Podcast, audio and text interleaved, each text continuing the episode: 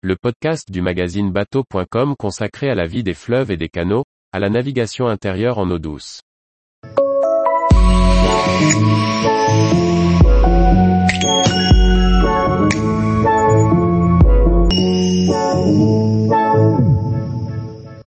Le canal de Nantes à Brest de l'Erdre à Glénac, cap à l'ouest. Par Olivier Chauvin. Même si elle ne permet plus de rallier Brest, la branche et du canal de Nantes à Brest n'en est pas moins un chemin d'eau envoûtant qui offre de gagner le cœur de la Bretagne. Depuis la Loire, le canal emprunte le cours de plusieurs rivières qui chacune apporte sa touche de charme au parcours.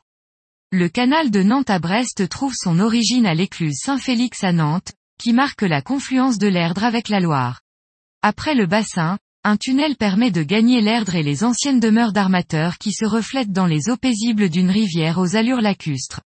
En amont de Sucé-sur-Erdre, il traverse le lac de Mazerolles, puis le navigateur trouvera sur sa gauche l'entrée de la première écluse celle de Quillet. Là Dominique l'éclusier n'est pas avare de conseils pour la suite du parcours. La première section est très rurale et il ne faut pas compter se ravitailler avant la chevaleraie ou la halte aménagée offre d'accoster pour se rendre au village. Le chemin de halage est bien revêtu et on y croise de nombreux cyclistes. Eux aussi font escale aux écluses où des points techniques ont été aménagés. Le conseil départemental de Loire-Atlantique y met à disposition des outils pour réparer sa monture en cas de besoin et des sanitaires à destination des randonneurs. À partir de l'écluse 5 de la Épacorée, le canal longe la rigole de Vioro, un long ouvrage creusé à partir de 1812 et qui alimente le canal en eau depuis les étangs de la région. C'est un joli but d'excursion pédestre. À Glanay, le canal rejoint l'Isaac qui longe avant d'emprunter son lit au gué de l'atelier. La navigation se fait alors entre des rives bordées de joncs où la faune est très présente. Aigrettes, hérons cendrés et pourprés ou encore les chevaliers guignettes au vol si caractéristiques. Tous s'unissent pour agrémenter cette navigation qui se fait au ralenti tant il y a à voir et à goûter. La plupart des éclusiers sont des vacataires, mais ceux qui habitent sur place profitent souvent du terre-plein pour exprimer créativité et sensibilité. C'est le cas à l'écluse de la Prée où statues et mobiles en bouchons de pêche agrémentent les jolis massifs fleuris. Des découvertes fugaces qui ne durent que le temps d'une bassinée, mais dont on se souvient. Le conseil départemental de Loire-Atlantique et la région Bretagne misent d'ailleurs beaucoup sur cette proximité en lançant des appels à projets pour l'animation des maisons éclusières. Une passerelle fleurie enjambe le canal, puis on entre dans le port de Blain. Sur la rive droite, se dresse l'important château de la Groulet. Il a été une prison où étaient cantonnés les 400 prisonniers espagnols qui ont participé au creusement du canal. Le site est superbe et vivant.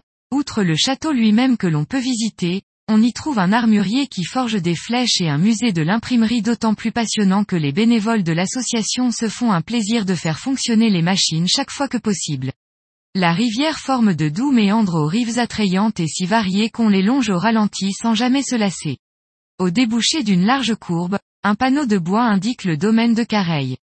Un sentier grimpe sur la hauteur où se dressait un château détruit par un incendie. Il en reste la chapelle, les dépendances, mais surtout un parc de 200 hectares avec sa pièce d'eau, qui surplombe la vallée de l'Isaac et le canal. La vue vaut largement l'effort de monter jusque-là. Le port de Ganrouette est bien équipé. Pour monter au village, on délaissera la route pour emprunter le chemin des diligences. Un joli sentier, si creux qu'on pourrait y croiser elfes et farfadets. Au village on trouve la maison Kérizac qui produit ici et depuis quatre générations le cidre du même nom. Une escale intéressante, jusqu'au mini-golf doté d'un balisage nautique du plus bel effet. C'est peu avant Pont-Mini que les rives se resserrent et que l'on quitte l'Isaac pour retrouver le canal.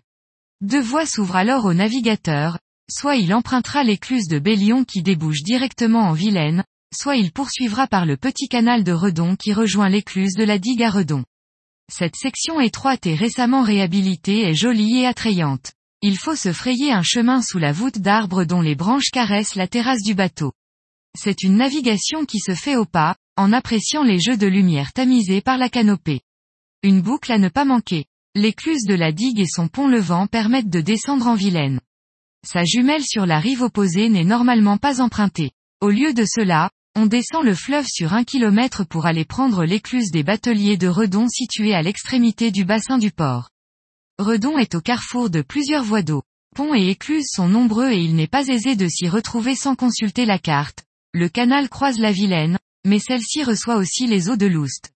Le port est situé dans un vaste bassin qui forme une dérivation.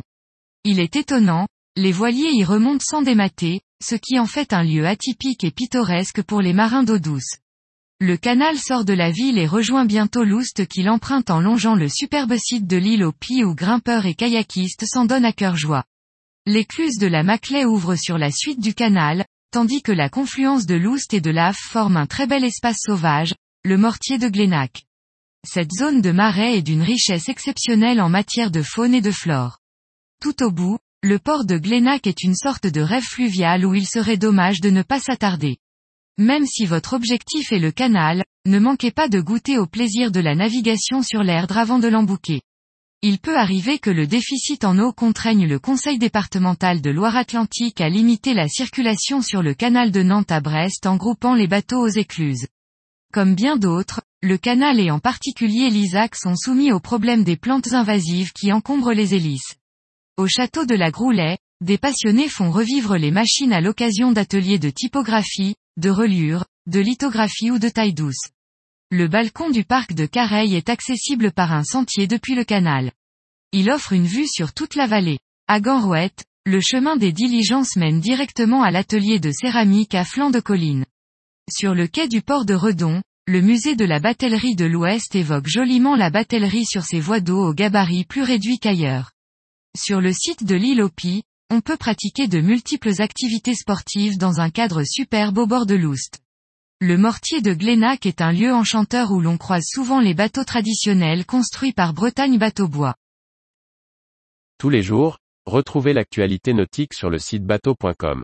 Et n'oubliez pas de laisser 5 étoiles sur votre logiciel de podcast.